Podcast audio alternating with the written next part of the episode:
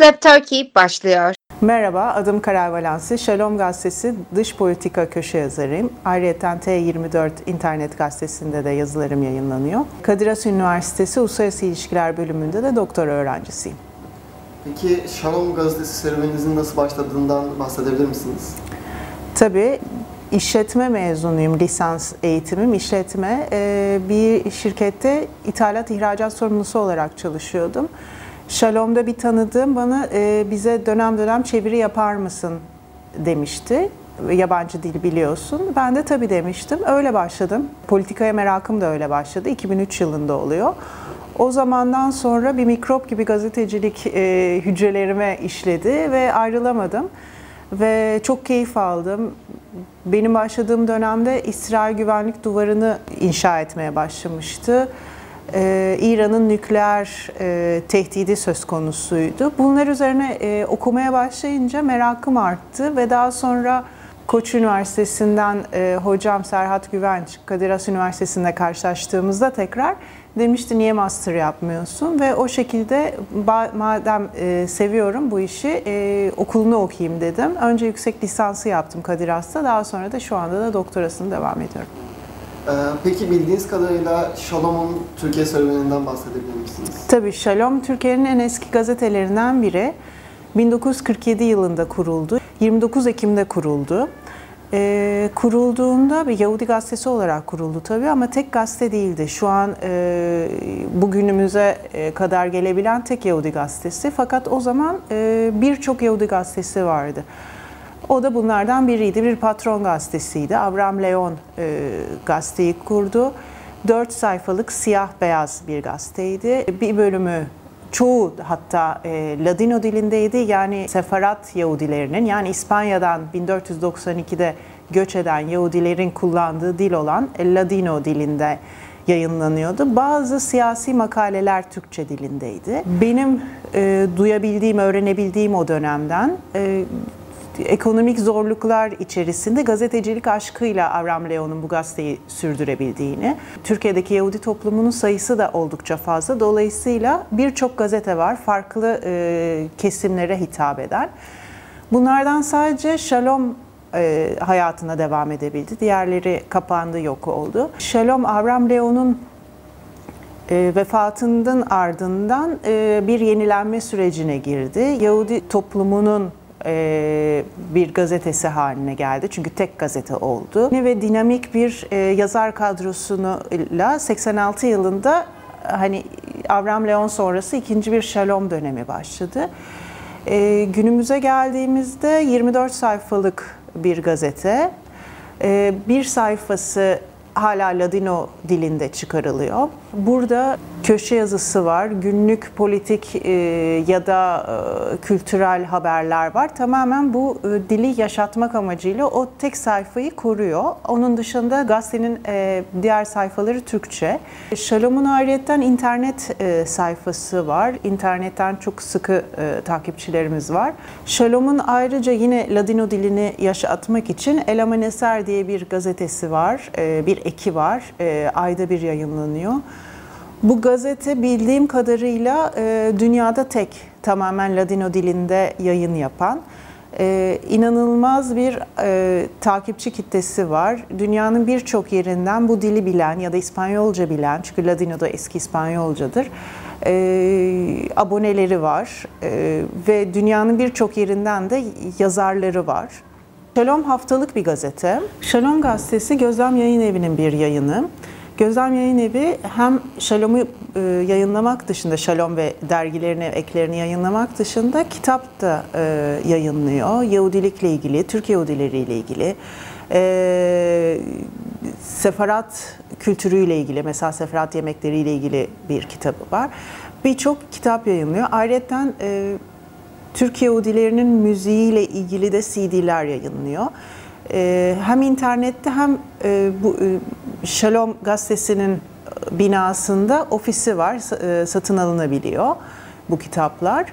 Shalom gazetesinin e, takipçileri tabi aboneleri öncelikle Yahudi toplumu e, dan kişiler ama onun dışında geniş toplumdan da e, çok ciddi bir takipçimiz var. Bunu özellikle internetten görebiliyoruz. İnternet sayesinde, sosyal medya sayesinde yazılarımız çok daha geniş kitlelere ulaşıyor ve Yahudilerin sorunuyla Yahudilerin bakış açısı da bu şekilde görülebiliyor ya da bizle ilgili sorunlar ve olan gelişmeler mesela Edirne Sinagogu'nun açılışı gibi bu çok önemli bir olaydı ya da e, Gelibolu Sinagogu ya da herhangi bizimle ilgili bir e, herhangi bir konuda.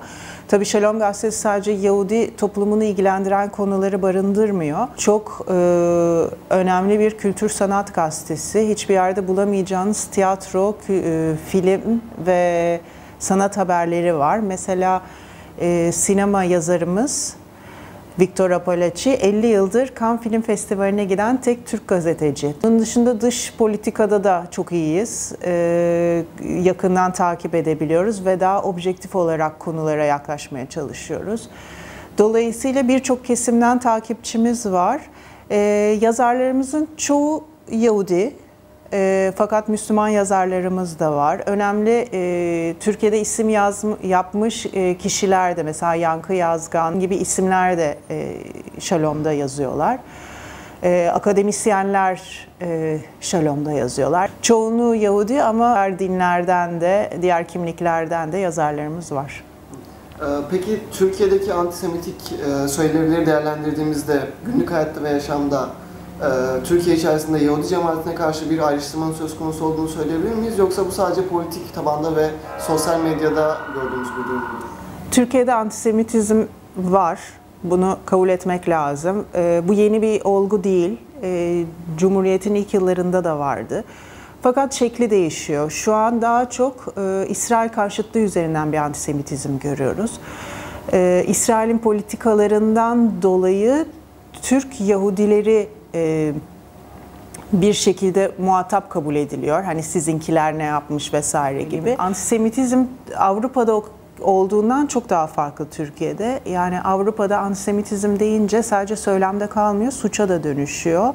Çok şükür ki Türkiye'de bu yok. Fakat şöyle de bir farkı da söylemem lazım. Mesela Avrupa'dakiler e, dini semboller kullanıyorlardı. Dolayısıyla onların e, dini kimlikleri ön plana çıkıyordu, anlaşılıyordu. Yani kullandıkları kolyeden ya da kipadan ya da giyimlerinden anlaşılıyordu.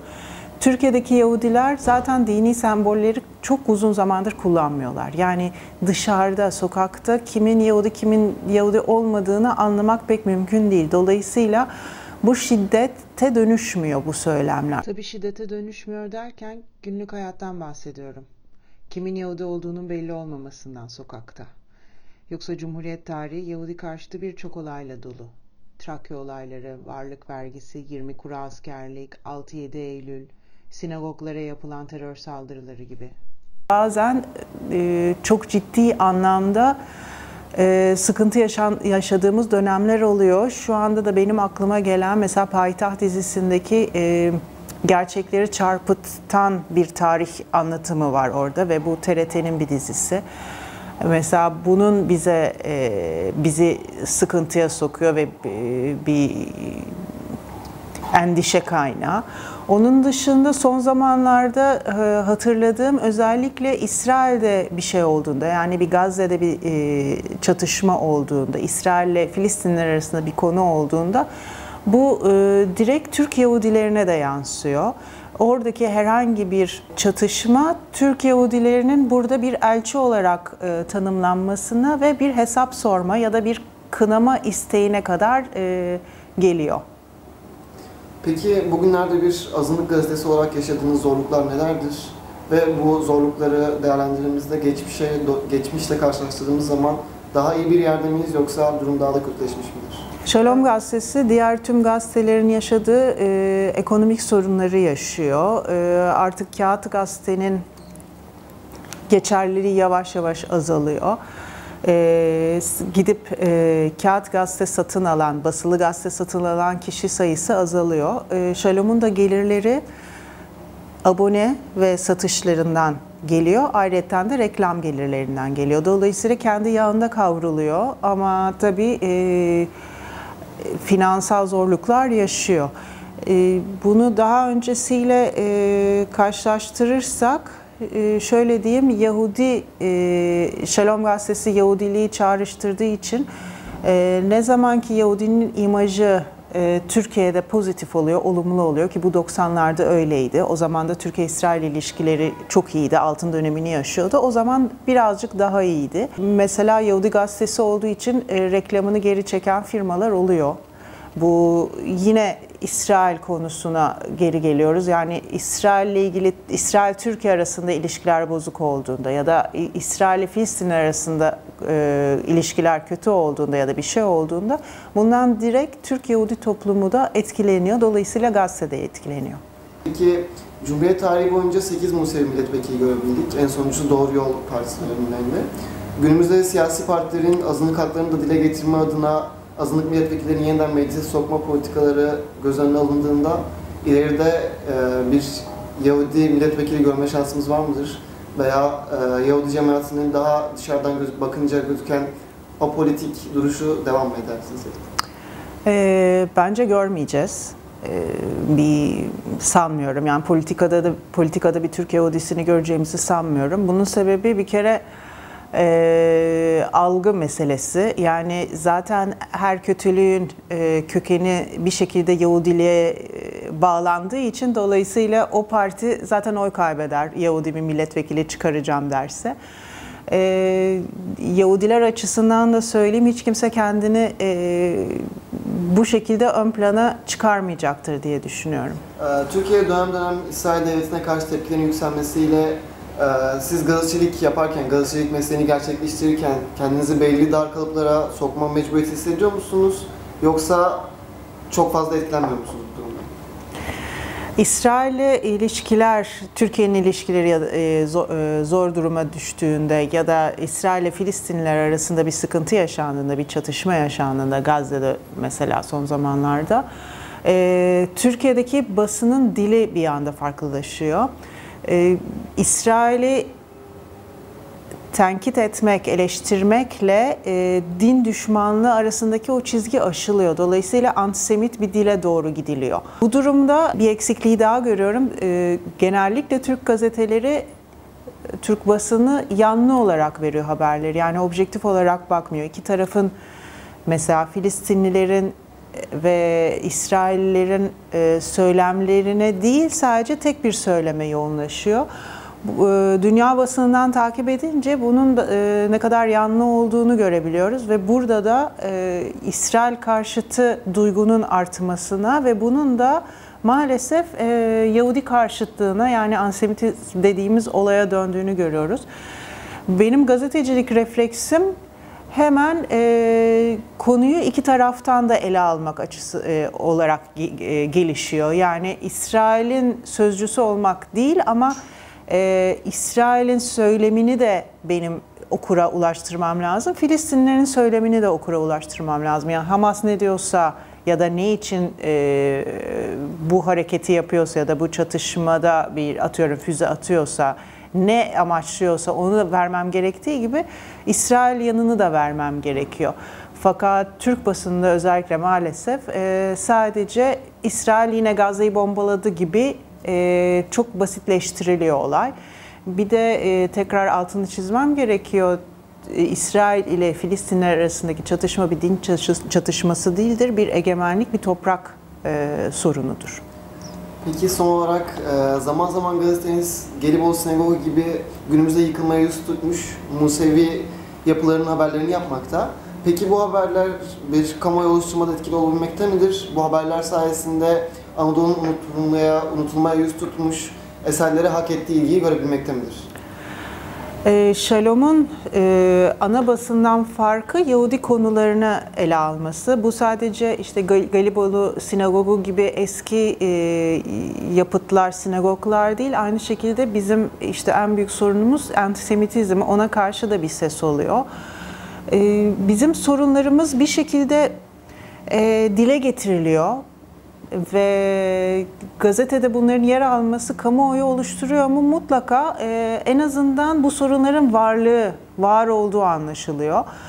E, tabii daha çok yol almamız lazım. Çünkü Türk Yahudisi dediğimde Türk'ten nasıl Yahudi olur? ya da siz nasıl Türkçe biliyorsunuz gibi çok daha temel e, tanımama, bilmeme ve ön yargılarla uğraştığımız için e, önce hani Türkiye'de yaşayan bir Yahudi topluluğu olduğunu ve bunların e, çok daha e, tarihinin çok geriye e, dayandığını bir genel bir kanı vardır e, sanki hani Yahudileri biz ithal ettik 1492'de gibi hani kabul ettik. Oysa tamam çoğunluğu İspanya'dan göç eden, e, zorla kovulan ve 2. Beyazıt'ın e, kabul ettiği Yahudiler oluşturuyor doğrudur. Fakat çok daha önce de e, Türkiye'de Anadolu topraklarında Türklerden de önce e, Yahudiler vardı. Dolayısıyla e, Türkiye'nin Türk Türkiye'nin bir parçası olarak Yahudileri görmek lazım. İsrail'in bir uzantısı olarak değil. Tabii ki İsrail'e gönül bağımız var.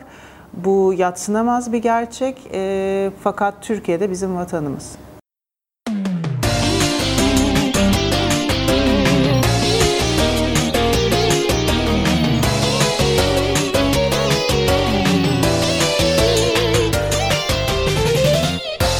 Newslab Turkey sona erdi.